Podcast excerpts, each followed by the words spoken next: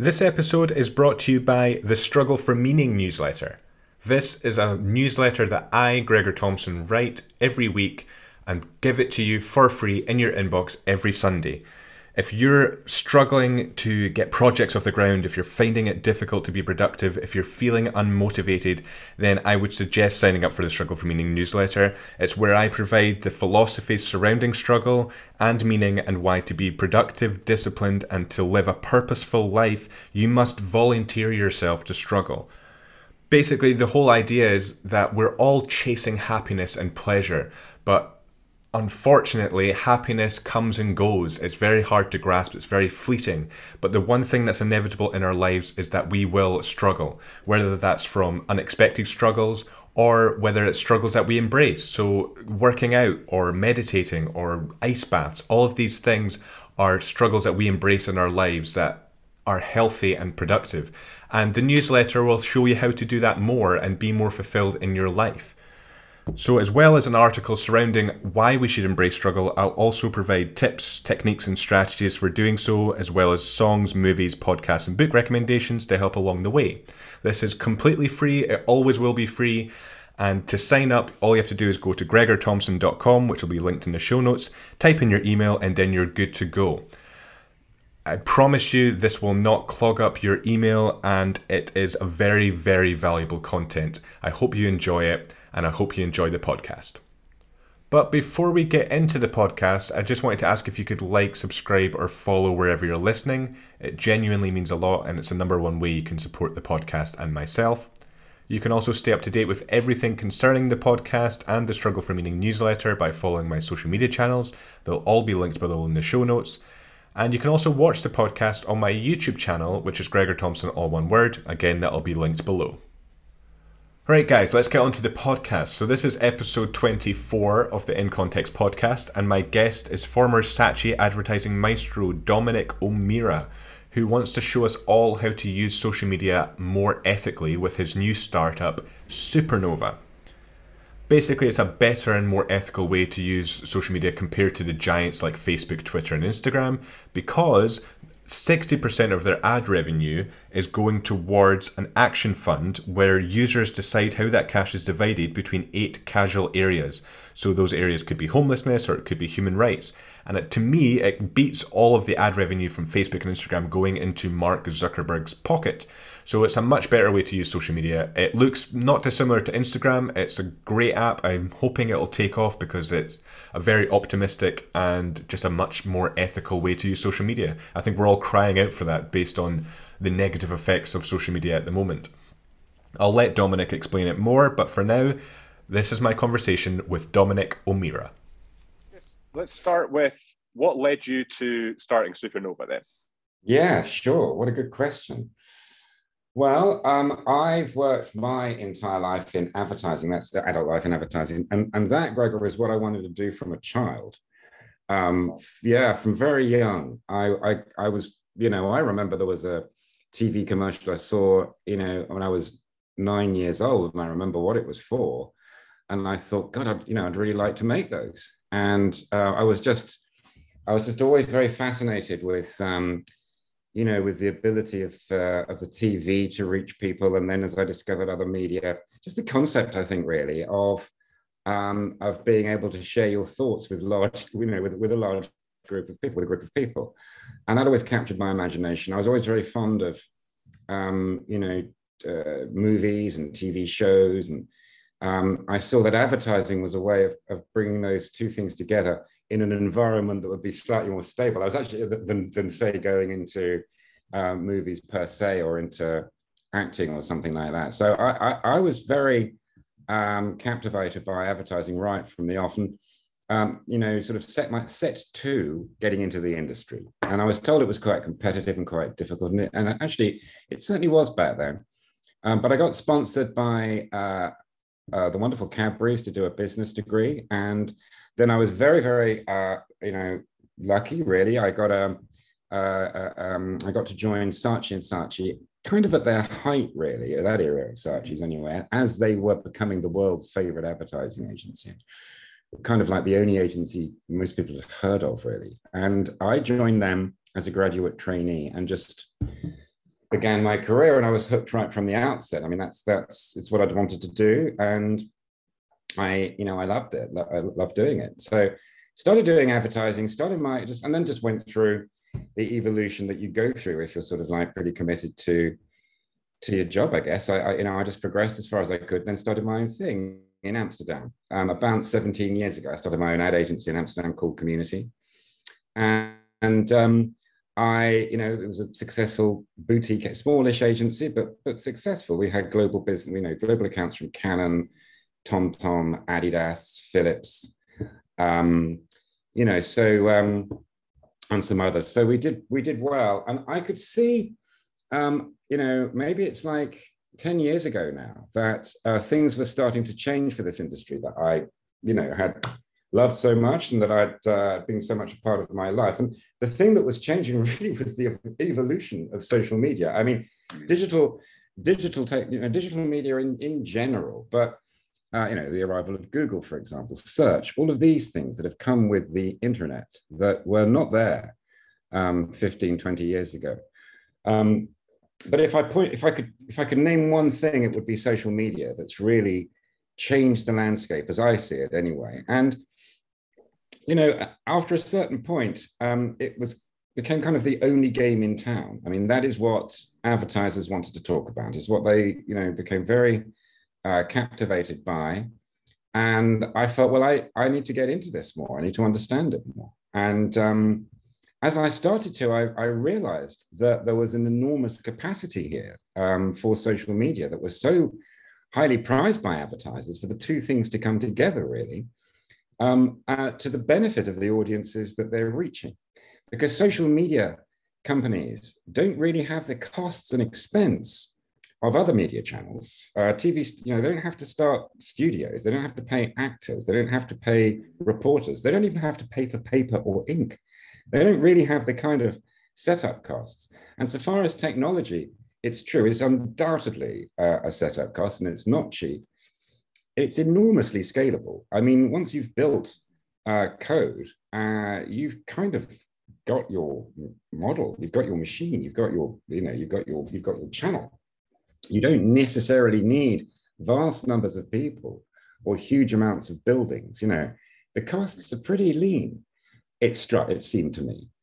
And I thought, well, there's an enormous opportunity there, and it's not really being shared very fairly, I don't think. There's so much. I mean, I know advertising. I know the kind of margins that were involved before you start looking at this. And I just don't think this is being very democratically shared. So I felt there was a huge opportunity there, really. And I started to think about what could I do about it? And as I say, I had this ad agency. So I came up with a concept that was before Supernova. Actually, it was a forerunner to Supernova. And it's where I learned a lot, largely about what not to do, I might say. But, you got to go through it. And pretentiously, for a minute, if Instagram had bourbon, then Supernova had a forerunner called Barglue, Bargloo. And I invested a lot of my money and my time in finding out how to make a more democratic social network. And my initial idea was that we would share the advertising revenue with the content creators. That seemed like a very democratic thing to do. It seemed like a natural thing to do. So that's what I set out, and we did with Bargloo. The thing is that I learned a few things. One is that Bargloo is not a particularly catchy name. People, want to struggle with it. Bagaloo, Boogaloo, Bargloo. And I come from a background where I know that these sort of things are just, really fundamentally important. You have to have a brand name that's memorable and that is motivating. And really, Bargloo wasn't either of those two things. So it was quirky, but it defined what we did in the first place, because the initial idea was that you would use a QR code. You'd scan a QR code to get into the app that we developed. So, barcode, bringing together the online and offline worlds, Bargloo. So it's sort of a definitive of what it did, but it just wasn't catchy. The other thing is that there was no need to limit it to the scanning of QR codes. That, if anything, was a restriction. So there was no need for that, we discovered. And then There were some other problems. The next one was that this idea of democratizing by sharing with the content creators is a lovely idea, but you know what, you're not talking about a lot of money, not really. I mean, our users generate, our community generate about the same amount of money for us per head as Facebook's generate for them, which is to say roughly £3 a month, £3 to £4 a month. Even if you split that down the middle, you know, and go 50-50 on it, that's going to be like £1.50 for your average, you know, community member. That's not a fortune. And it's only going to be motivational to people who really need the money. Now, those people really need help, and I want Supernova to help them. But advertisers need to be advertising to people that can afford to buy their products. So what you have actually is a problem, because you're attracting an audience that isn't going to attract a very high advertising premium. And that's just an economic fact. So you're better off, I discovered, making it a completely altruistic proposition, which is to say, look, you guys, the content creators, the community, you come in and nominate which charities you want to benefit from your top participation, but you won't get any money directly because there's no point. It's too little. It's too little per for the individual. But if it's combined, it's a heck of a lot. So that was the second part of the proposition. The second thing I worked out, which was to turn everything towards a purposeful outcome, a purpose-led outcome, an altruistic end benefit. That was the second part of it. And the third part of it was to work directly with the advertisers, because when, as with Barglue, you work, I was working through, I shan't go into too much detail about it, but what amounts to a sort of ecosystem that means there are a lot of people in the middle. And my experience of doing that was those that absorbs all of the margin that you might otherwise be, well, in the case of big social networks, keeping this profit, or in our case, giving to charities. You need to remove that layer of middleman, and it's quite a layer, and work directly with the advertisers wherever possible. And those were the three things that I realized coming out of it. And so, you know, about 18 months ago, all of that had crystallized for me. And so we had a new name, Supernova, a new proposition. It's the social network that gives back. And not too long after that, about, you know, shortly after that, we were able to bring on board our first sponsor.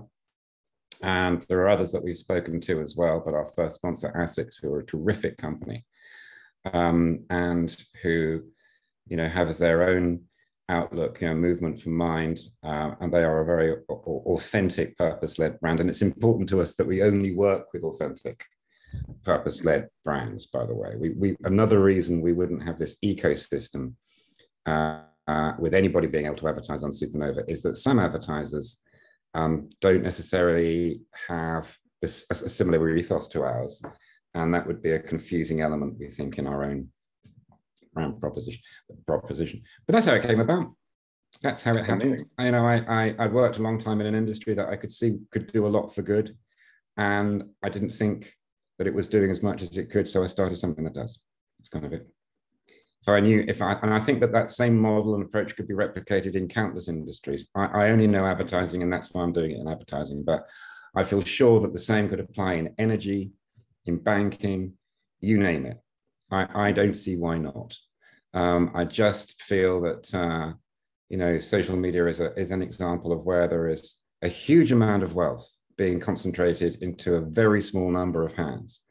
And that just doesn't seem right to me, not when it's something, particularly when it's something that has society as a STEM word in its category description. You know, I don't see how social media would be something that benefits such a tiny section of society. And it seems can be quite dangerous to the health of quite a large section of society. So we want to correct those things. And another reason we're called Supernova is that, the reason we're called Supernova is because we want to light up a new era in social media. And the supernova is simply the brightest thing in the universe. So that's what we want to be. We want to be the brightest, most positive thing in the universe of social media. And that's what we're, you know, that's what we are. And that's what we're, you know, letting the world know about now, thanks to podcasts like yours. I think, well, one of the one of the ways I prepare for this podcast is watching, I don't know if you've seen it on Netflix, The Social Dilemma. So I've rewatched that. Oh yeah, I know. And wow. And it seems like this is the solution that they're all talking about, is that sort of ethical, meaningful connections between people and advertisers, meaningful connections between people and their social media. How are you tackling so Facebook, Instagram are always obviously causing massive problems with kids' mental health. They're very addictive. How are you? Is that in your mind at all with Supernova? Yeah, it is, absolutely. I think that's probably the greatest role that we're going to play, as a matter of fact. It's certainly our largest, biggest objective. I've got two Gen Zs myself. And as a parent, I'm concerned for the mental health of a generation that's grown up really only knowing social media and social media usage. And I don't see that this is about to change anytime soon. I mean, the data we see is that 4 billion people now use social media. I think it's 4 trillion hours is a figure that always stuns me. So I kind of, in amazement, recall it. 4 trillion hours we'll collectively spend using social media in this next 12-month period, an average of 2.5 hours a day. Anyway, sorry, to your point. Yeah, it is very much on my mind that, something that we need to do. So we have this opportunity to do something about the corrosive effect of really self-comparison that we see on other social networks, and where they factored that into their user experience as a kind of reward for taking part, or at least a motivation for taking part. It's partly what's made it so addictive, I think. So what we're looking to do is kind of turn it on its head in terms of an experience. So through a complex collection of techniques that we've employed on Supernova, the experience is one that actually makes you feel uplifted rather than downcast. So if you become, I suppose, addicted is not a word that I'd choose to use, but if you become, if you find that you'll find yourself wanting to use Supernova a lot, it's because it makes you feel good, and because you're doing good is partly what's underpinning it. And I think that's one of the strongest motivations most enduring reasons to feel good, is that what you're doing is good, and we see this in X, and we see this in other areas where dopamine's induced, like in exercise. And that's a positive and quite addictive, but positive experience that you have, because you're out, maybe you're out running somewhere, or you're in a gym, or whatever it is, but there's a feeling of physical and mental well-being that's going on. Well, in a similar way, or in a comparable way, I'd hope, anyway. Supernova plays to that side of your emotion, which is made to feel better because you're doing good. You see, whenever you use Supernova, you are automatically supporting a cause. And because, as you come on board Supernova, you need to select one from one of 8 causes, which one you're going to support. Within each causal area, we have charity partners. And as you then use Supernova, you will be supporting that cause. Now, when you post, you don't have to post to support your cause, but it is a more proactive way to do so. And when you post, if people like your post, their likes are like votes for your causal area to get a share of our action fund. Similarly, when you like someone else's post, then your like is a vote for their cause. So it's not so much the narcissism of being liked that's the motivation for you on Supernova. It is more the altruism of your cause getting supporters, and that you're part of a community or a group of people who are collectively supporting that cause. So you're not alone.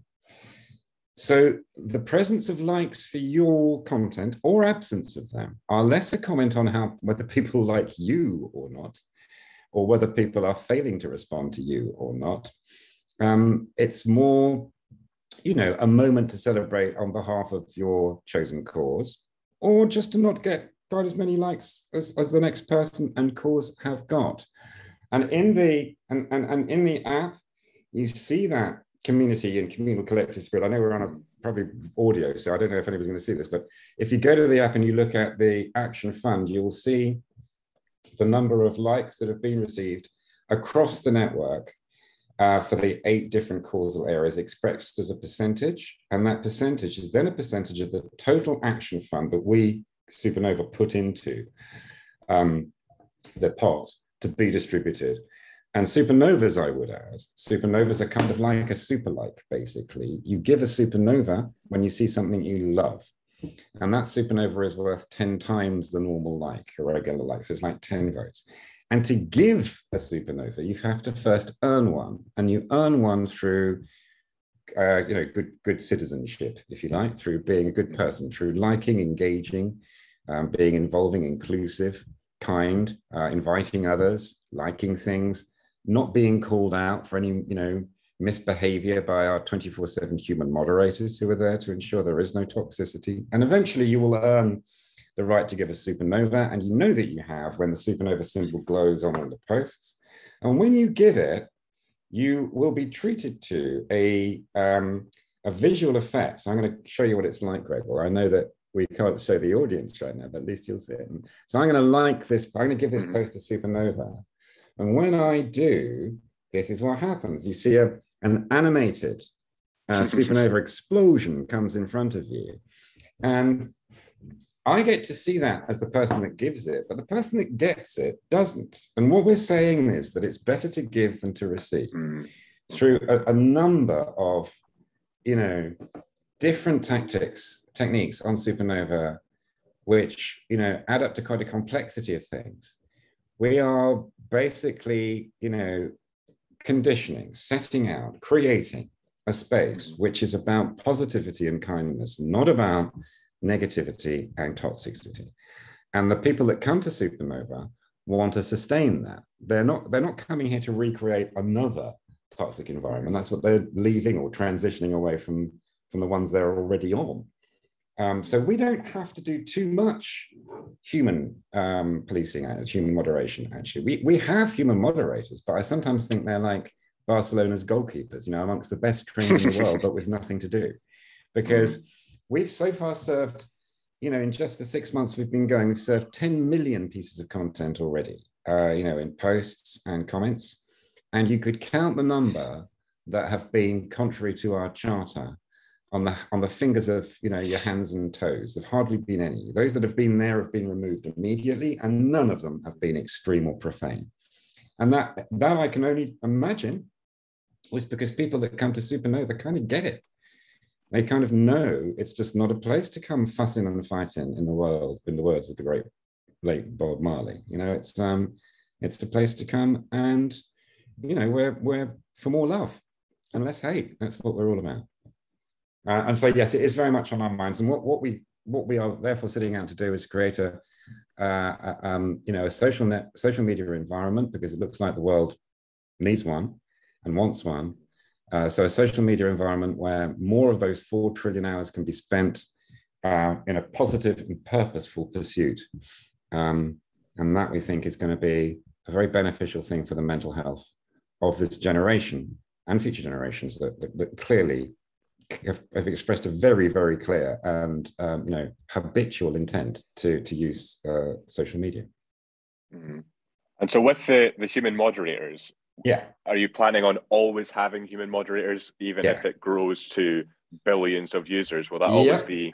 We'll always have human moderations. Now, moderators. Now, what we will do as we do get bigger and as we scale is that we will get you know, more efficient at the way we do it. I don't know, because it makes it sound like we're not efficient now. What I mean is that we have plans and techniques. One is, for example, we will create, if you like, centurions, or we'll have one moderator, you know, in groups for every 100 members that come. So we'll involve the community in moderation. It doesn't mean that we will devolve moderation to the community. We will just involve them more in it. We will still have our moderators, and they will still have a number of groups for which they're responsible. But within those groups, every 100th member will have to be a moderator, or else the group won't be able to grow above its next 100. threshold. So that's one thing that we'll do. And also, artificial intelligence will help us. I don't want to deny, I don't deny that artificial intelligence is already, and I can imagine will become an increasingly valuable tool in, in the moderation of social media. I'm already aware of technology, which we're looking to involve in Supernova, which is excellent technology and that works for verbal moderation. Visual, not so much, not yet anyway. So I think that artificial intelligence, which we haven't yet started to properly use, and we're also developing our own as well, we haven't yet started to deploy that. That is going to help us in moderating larger numbers, larger amounts of content in a shorter amount of time. But we will absolutely, keep high levels of human moderation. In short, we'll do whatever we have to do to keep our record roughly where it is now, or as close as we humanly can to it. It's very difficult to beat where we are at the moment because we're at 0%. If we've served 10 million pieces of content and about 20 have been toxic, you would call that as next to 0% as you would reasonably get without lots of decimal places. And that's kind of, we want to stay somewhere near that, but we'll definitely keep on top of it. And if that means we'll have thousands of human moderators, then so be it, because that's what I think we are. I think that we are responsible, for the effect. I don't think we can just say, well, we can't get to it because we're too big. Don't get so big then. I mean, I just think it's a very irresponsible, it's an excuse for an excuse. It's not even an excuse. Sorry, we couldn't. Sorry, it's not our fault because we're just simply too big. Where else would you accept that as a reason for, product inadequacy?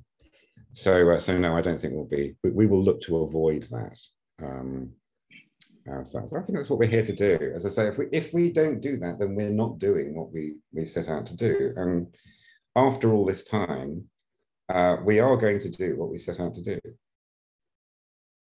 And so the flagged content that human moderators will view, what sort of content would be flagged, or what isn't acceptable? Well, we try to. I mean, it's a broad question, that, and we try to sum it up as best we can within our community guidelines.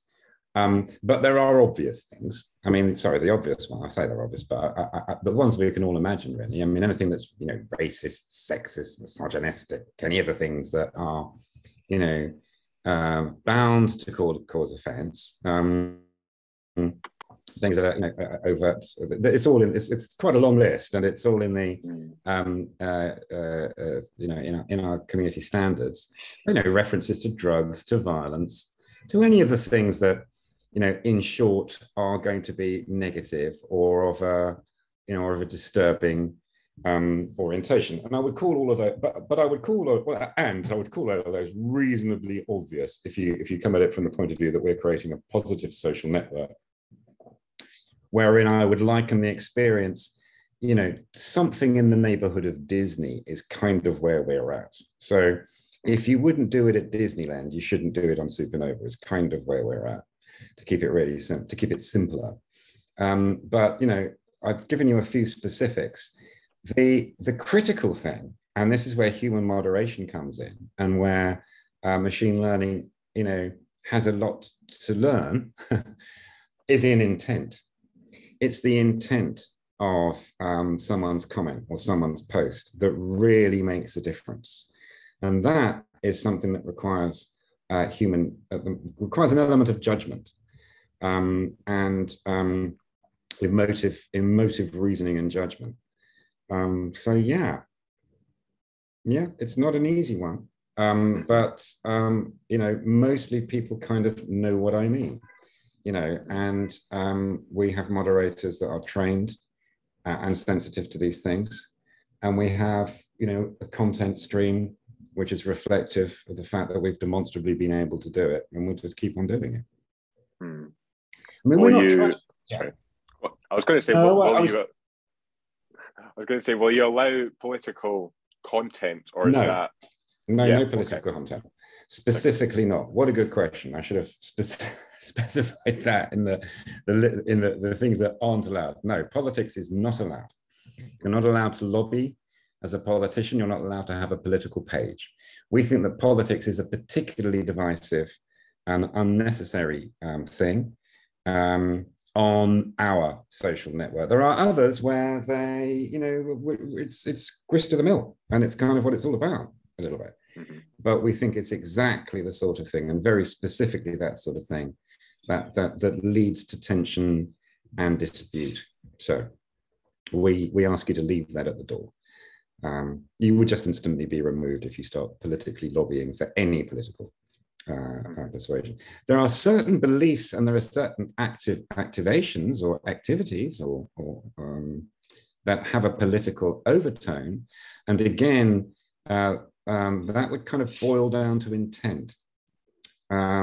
Just because somebody might be going to a rally, if it's done so in a kind of peaceable and if that rally is not overtly political, in other words, it's not for a particular political party, but it might be for a point of view which is known to be supported by a particular wing of the world, of the community. Depends how that post is done. We wouldn't encourage it, by and large. We prefer it not to be. It's not why we're here. There are so many other places that you can go and bang your drum. It's just not. Supernova's just not. There's no point. You won't get much of an audience reaction because the audience here doesn't want to be part of that. That's why they've come to Supernova. Yeah. And so I suppose you've got on the other end of that spectrum, you've got Elon Musk trying to take over Twitter. What do you have a view on that? On his great, go Elon, I would say, because the more that he and his approach goes to Twitter, then there is the free for all environment that certain people that are swayed with people. Like, look, I think it's a little bit like this, I think it's the moment to use this analogy in this conversation, which is that, as I told you, I've been in advertising quite a long time, and I've been in media all my life pretty much. And I've been a student of media, throughout that time. And I think we've just been through an era that was a little bit like the introduction of TV in the 1950s. And it took about 30 years for any new channels to arrive, because for the first 30 years, people would say, what, another channel? What do you want another channel for? We've got one. Well, it's only very recently that people have started to open up that the world might need something other than the one social network, pretty much, that it's got, or even the two or the three.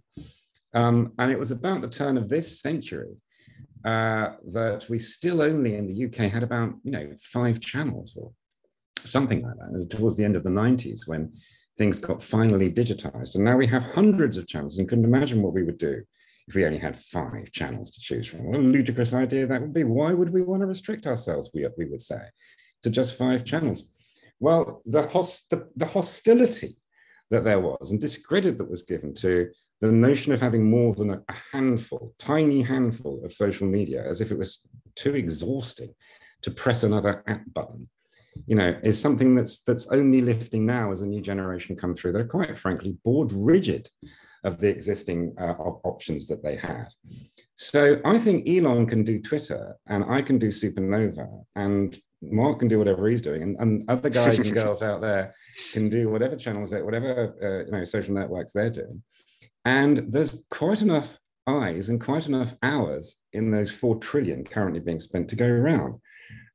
I just don't think people won't come to Supernova to have a wrangle or an argument or to fuss and to fight any more than they'd go to Twitter to try and help the aged, or to try and help society, or to try and help the mental health of a generation. It's just not the priority when going to.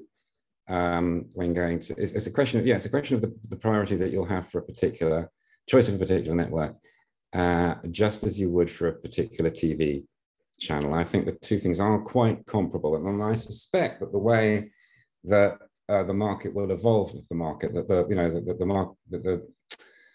the landscape will evolve now for social media is perhaps along similar lines to that for TV, in a sense. TV, I think. So there we are. each to their own, I would say.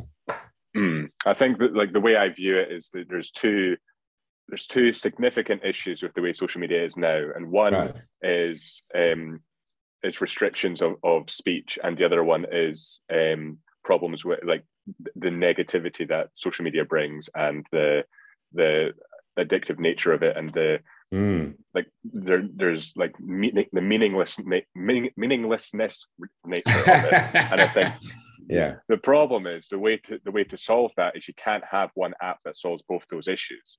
Because if you have one that says freedom, you can say whatever you want, but we also want you to be positive. That's not gonna work. I think that's the way Elon Musk is. If that is his target and that is where he moves Twitter to, then that's great. And I think what you're doing as well, those are the two apps that solve those problems. One needs to be make meaningful connections, and the other one needs to be completely free without any restrictions. Right. I think to a certain degree, Twitter is the yin to our yang, actually. And and I don't have any problem with that at all. As I say, I welcome it, actually, because what we I think will find, and what we are finding, but as you know, we have yet for enough people to hear about us and know we exist.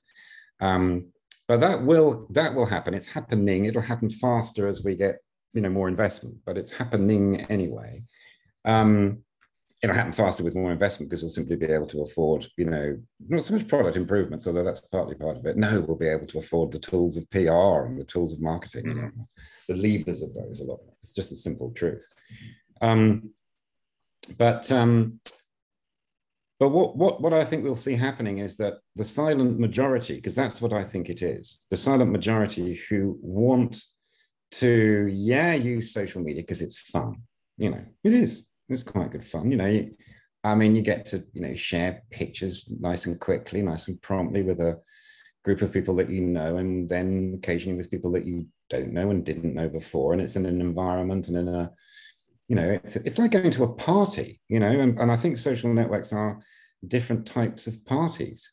If you go to a dinner, and behavioral codes at those different types of parties differ too. If you go to a dinner party, that you by and large you're going to go and sit down, have a glass of wine or two, and make reasonably polite conversation, and you'll have a pretty nice time, and you'll be thankful to the host, and you're going to do that. If you go to a fairly boozy barbecue, that's likely to run on to the evening, that as it gets darker, the music's going to as the lights go down, as the sun goes down, the music's going to go up, it's going to get quite noisy. There'll be revelry, as we call it. There might be a mosh pit, and generally speaking, behavior will be slightly different. Well, I think it's not so dissimilar in a social network. You kind of know how you need to behave when you go to these places, and it goes to different networks, and there's few surprises. If at a dinner party you start throwing beer around, you're just going to be asked to leave, and that's not so likely to happen at the boozy barbecue. But people that have just gone for a quiet chat perhaps won't have quite such a nice time, and they'll leave themselves and go in search of it, or wait till the next invite to a dinner party. It's not a million miles from it. And I think that the silent majority, I suspect, are on the dominant social networks at the moment because they haven't been given the choice. They're back in the they're somewhere in between 1950 and 1980 in TV, the TV analogy. The other channels just haven't been made available yet, or if they have been, they're unaware of that. And when they do become aware of them, they will start to watch them, or to use them, or to progress it into the app analogy to social media, to join them. And when they do, they will find, when they join Supernova, they will find there is every bit as much social networking going on as on any of the other social networks. But there are some very notable absences. There's no, name calling. There's no rudeness. There's no profanity. There's just none of the stuff in there that could bother you or upset you or just bring you down for the day. That just doesn't happen on Supernova. What you're going to find is that it's fun, it's inclusive, it's polite, it's respectful, it's kind. It's kind of like you would imagine, you would expect to be if you met somebody in real life, and humanity had has evolved itself to expect as the norm over millennia. It's only really I think in this last 15-20 year social media experiment, because that's still what it is, it's still a less than a blink of an eye, half a blink of an eye in terms of evolution, and yet it's impacted us so hugely because it's caught on so quick. I don't think I'm not aware of anything having caught on in the history of humankind quite as quickly, you know, and being used quite as much as a common denominator. I mean, religions didn't reach this kind of success anywhere near as quickly. Christianity's got to about 2 billion. It's taken 2,000 years to do it. You know, Facebook's managed 4 billion in barely over a decade. I mean, of course, it's not as treated as a religion, but I am just saying in terms of people that have something in common, that are part of a community, and they are, and they do. Because there's so little choice, I would subscribe. That's coming into it. As choice emerges, through just consumer insistence, through user insistence, people just leaving and going off in search of other things and getting to hear about it, then I think that will start to shift. Not necessarily to the loss of Facebook, by the way, because it's a market that's growing. Just because we gain users and gain hours spent on our platform doesn't mean Facebook have to lose it. It's, you know, or that other networks have to lose, because the market itself is growing.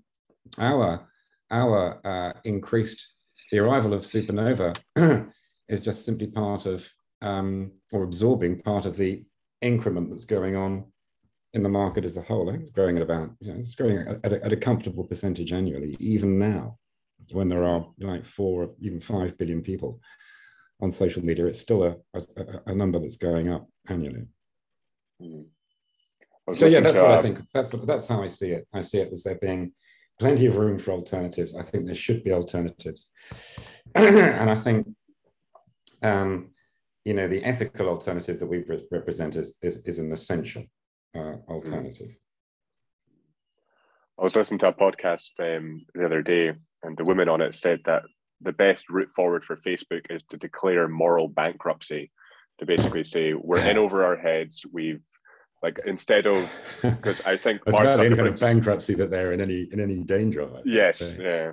I think Mark Zuckerberg's, his way of dealing with these questions about ethics or the morality of Facebook is always just to say, well, it's never our intention to do that. And there's other factors at play here. And maybe his response should be, we're in over our heads, it was never our intention to like make this what I don't it think is, anyone but... would hold it. I'm not sure anyone would hold that against him, but really, if he did say that, because you know, I mean, actually Supernova is not setting out in any way to trash or to diss any other network, by the way. That would, frankly, would be a little bit too easy, but also we don't see that as being consistent with our positioning. So we're not really here to criticize others, I should say. So when I say this, it's not meant in any way that's critical. It's meant to be more empathetic. And that is, yes, I think you're right. I'm not sure that anyone would hold it against him or, you know, the management of that company for accepting that. I suppose, yeah, they have perhaps got a little bit in over their head. I mean, it's an enormous growth rate, isn't it? It's very hard to have kept up with it. It's quite clearly in some areas gotten out of control. And you know, who would be surprised by that, really? It's still a remarkably successful company. For its shareholders, it's done incredibly well. It's provided a service to people, definitely. I think it's done a lot of things that people have benefited from, you know. Perhaps in recent years, people have been very disappointed by some of the news that surprised them, you know. And I think that's what's happened. And these things do happen. You know, nothing lasts forever, and they've grown to a really extraordinary size. I mean, the Roman Empire didn't last forever. Things come along, things change, new ideas arrive. So, you know, we stand on the shoulders of giants when we build Supernova, because we're able to see with a vantage point where things went wrong. And one of the ways in which we think the current crop, one of the ways we think they've gone wrong, is on an obsessive drive for growth, which I believe was brought about by a number of factors that, you know, probably not, we can't go into now, but just the pressures anyway on them to grow so quickly And I think that's mistaken. I don't think there's any, I don't subscribe to that. I think that is a recipe because it's greedy, you know, it's just greedy. And the truth will out. There's no need for it. There's no point in it. You know, the social network reach of social network reaches are just insanely huge, as we said earlier. I mean, when I started in the industry, to reach 18 million people with an ad on Coronation Street was like a huge number. I mean, you can't reach that number of people anymore with a TV commercial because they're all on social media or they're all on something else, some other screen anyway. You would reach 3 million people with an ad in The Sun. I'm not sure you could do that anymore. And you might be able to reach them on their app though. What I mean is that, you know, audiences are still there. And I think that people that the people that need to reach large audiences to understand that it's going to make for a, you know, well, convenience comes at a cost. That's basically where this is headed. You know, it might be very easy to press one button and reach millions and millions and billions and billions of people, but the control that the owner of that button then has, you know. It can become, it's a double-edged sword, isn't it? So yeah, I think that it's a company that's probably found itself, I don't know if it's out of its depth, but I wouldn't say that necessarily, but I'm sure they could never have predicted. I can't imagine how they would have predicted the enormity of the popularity that they've had. Yeah, and I think that governments have stood by and held their coat, you know, as they've gone along doing this. I mean, why and how on earth they've never been regulated, I do not know. There's a BBC documentary out that I saw just this last week called The Instagram Effect, and I hadn't seen it. It was released in February. I hadn't seen it until recently, and I mean, I mean, it's one side of the argument, so you've got to make an allowance for that. I mean, it's coming from the BBC, which is a pretty respected, you know, outlet, of course. But it's only one side. I think that Instagram were invited to contribute, but they decided not to. Anyway, the content of that is, you know, it's pretty alarming. And I think somewhere within it is pointed out. I think it's one of the influencers that's talking actually about, you know, how it's gotten a bit out of control. Is really a governmental responsibility. And I think that's true. I think it kind of is. I mean, obviously, if you allow a company to get started, especially by quite young people, you know, and the pressures that will be on them and the ambitions they're going to have. Yeah, they're going to try and go for it. They're going to make it as big and successful as they can. That's their job. You know, of course, they are going to do that within, you know, within the law. They are going to do that. So if you need to change the law, then change the law. You know, I don't know why you're sitting around waiting, what they're sitting around waiting for. It's just bizarre. It really is. I can't imagine that any other publisher, because of course there's some loophole that prevents that word being applied, but that any other publisher of any other channel anywhere since the time of publication would have been allowed to show the sort of things that you can see on social networks. It's just appalling. Yeah, I think, yeah, it's it bewilders me. Anyway, yeah, I think that that should be sorted out. I think it should be more regulation. Going back to Supernova, so how do the algorithms of Supernova work? Is the target to keep people scrolling? Is it to keep people's attention? Is it to? We don't really use any. I mean, look, we have the algorithm basis that we have is entirely attuned to the you know, collection of and assignment of funds to the charities that you're supporting. After that, we don't force feed you any content at all. You don't get served things, you know, because one day you might look at a picture or talk about cycling. We don't for the next, you know, yeah, 500 posts show you pictures of bicycles. I find that a really infuriatingly patronizing approach, apart from anything else. Just because I at one moment say that, oh, I quite like that beach, I don't want to be shown the next 300 posts on a beach. I mean, I don't go onto other people's social networks anyway, and this is one of the reasons. Just first of all, I found it immensely patronizing, that because for one moment I think something, that is all I ever think. It's very patronizing and I'm that unimaginative. That's number one. Number two, it annoys me that I can't find a post because chronologically it's not where it was supposed to be. So we have a chronological sequence of content. It is not algorithmically influenced according to what we think you're interested in, or rather what we want to feed you. That just doesn't happen. What you're seeing is very pared back. It's very authentic. There are no filters. There are no algorithms of that type. It's a very authentic experience that you get on Supernova. That's how we intend, at least for the while, to keep it, unless there's some, you know, demand from our community to change it and make it more algorithmic, in which case, sure, we'll look at that if that's what people really want. But, you know, right now, you have a look at the feed, you will get served chronologically, whatever is coming in according to the people that you're following. There's the feed, and then you'll go to explore. When you go to explore, you will see what we, our human moderators, have selected and are recommending, because we think the content is good. That's us human people thinking it's good. From that, you select something. You might here find new people that you haven't followed. You might want to start following them based on the content that you're seeing.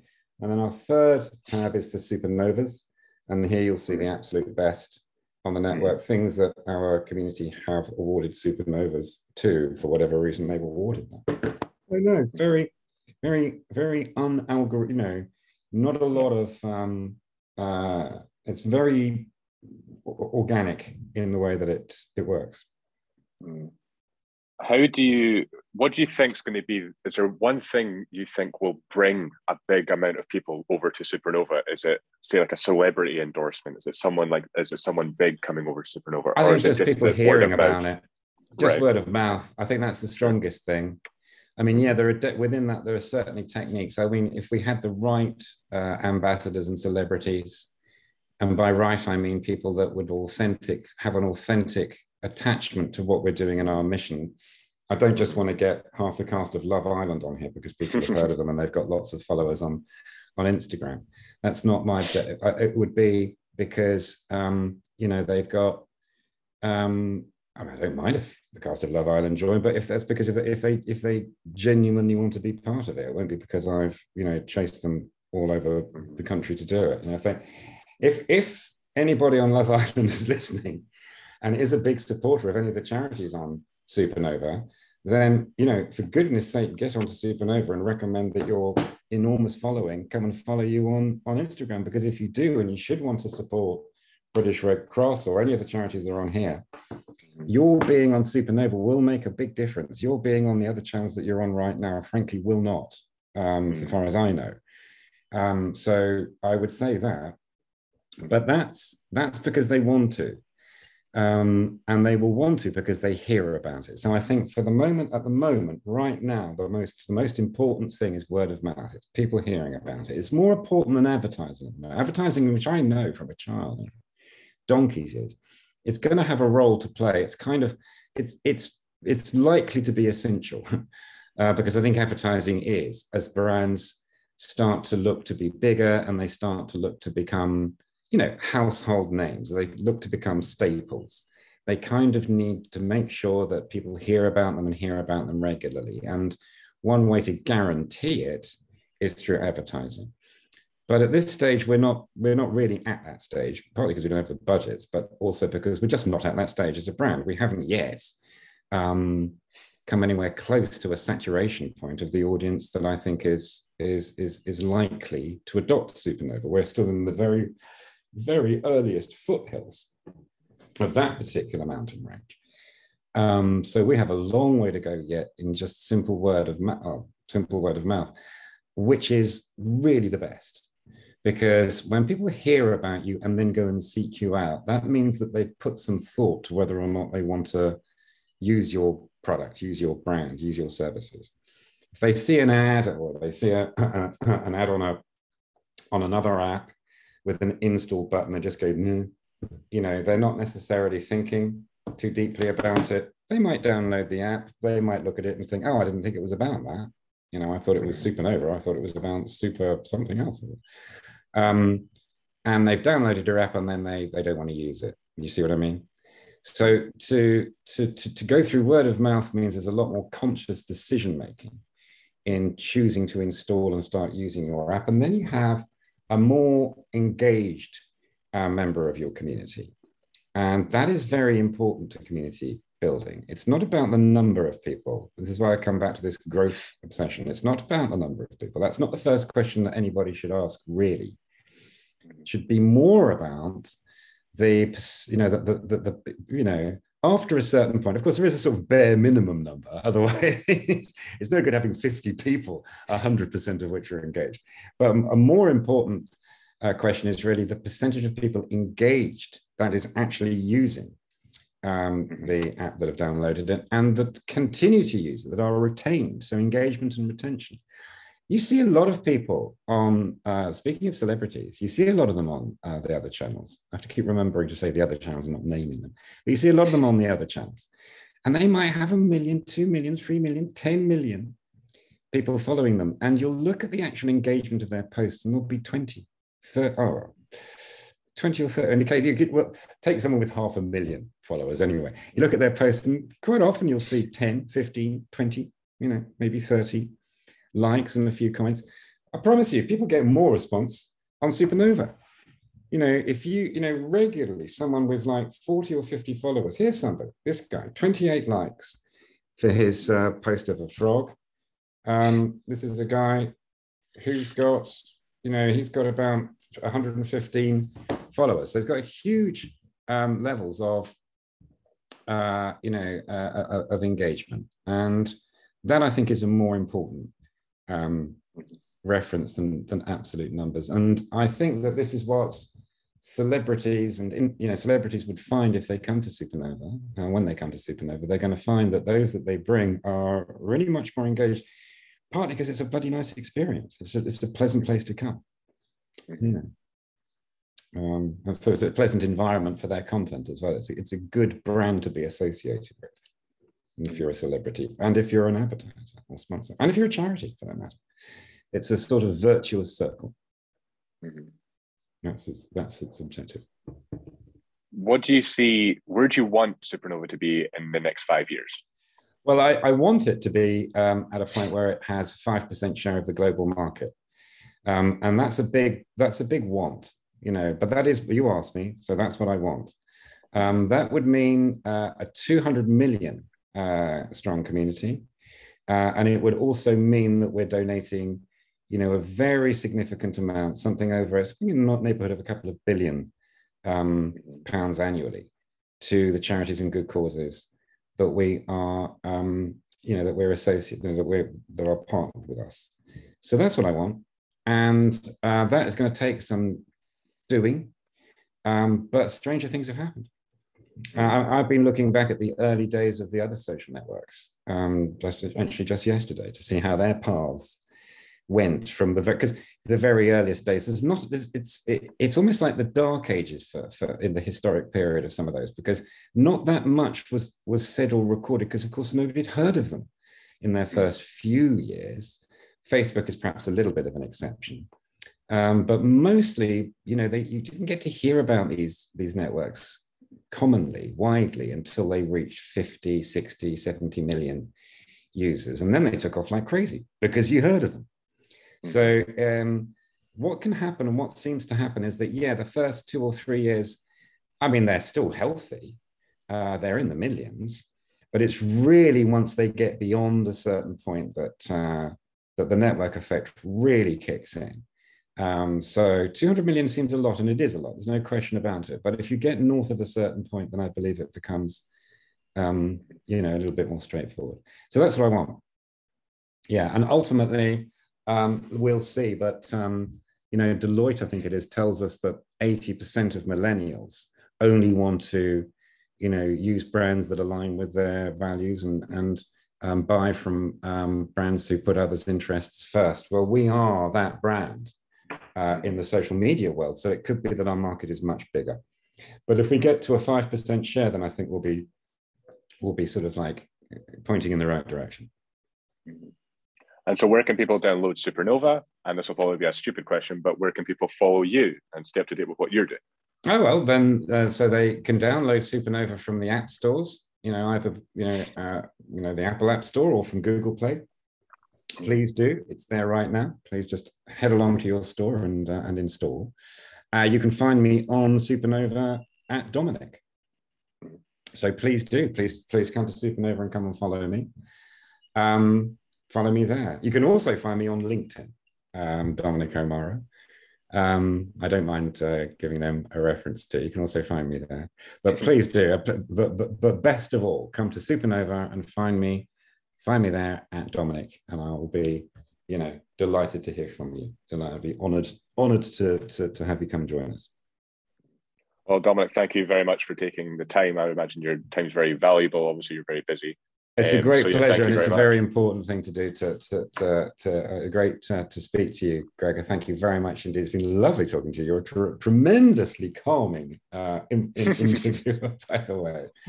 I've enjoyed it immensely, and if I can help you with anything else, please let me know.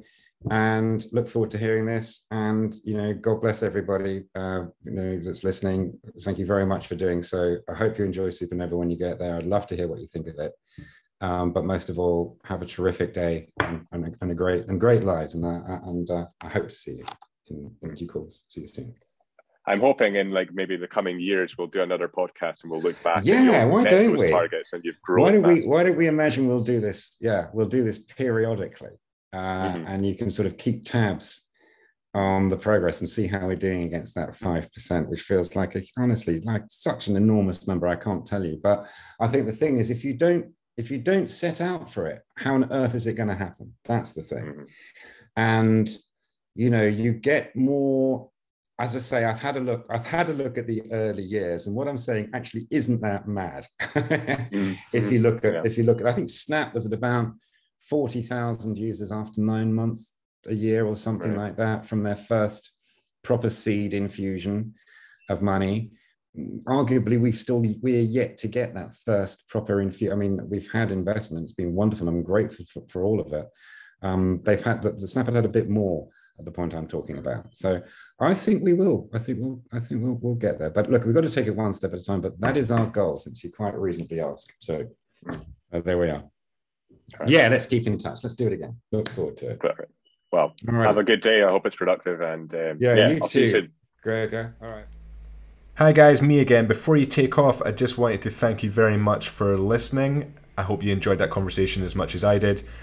I also just wanted to ask if you could please like, subscribe, or follow wherever you're listening. It genuinely means a lot. I'd really appreciate it, and it's the #1 way you can support the podcast.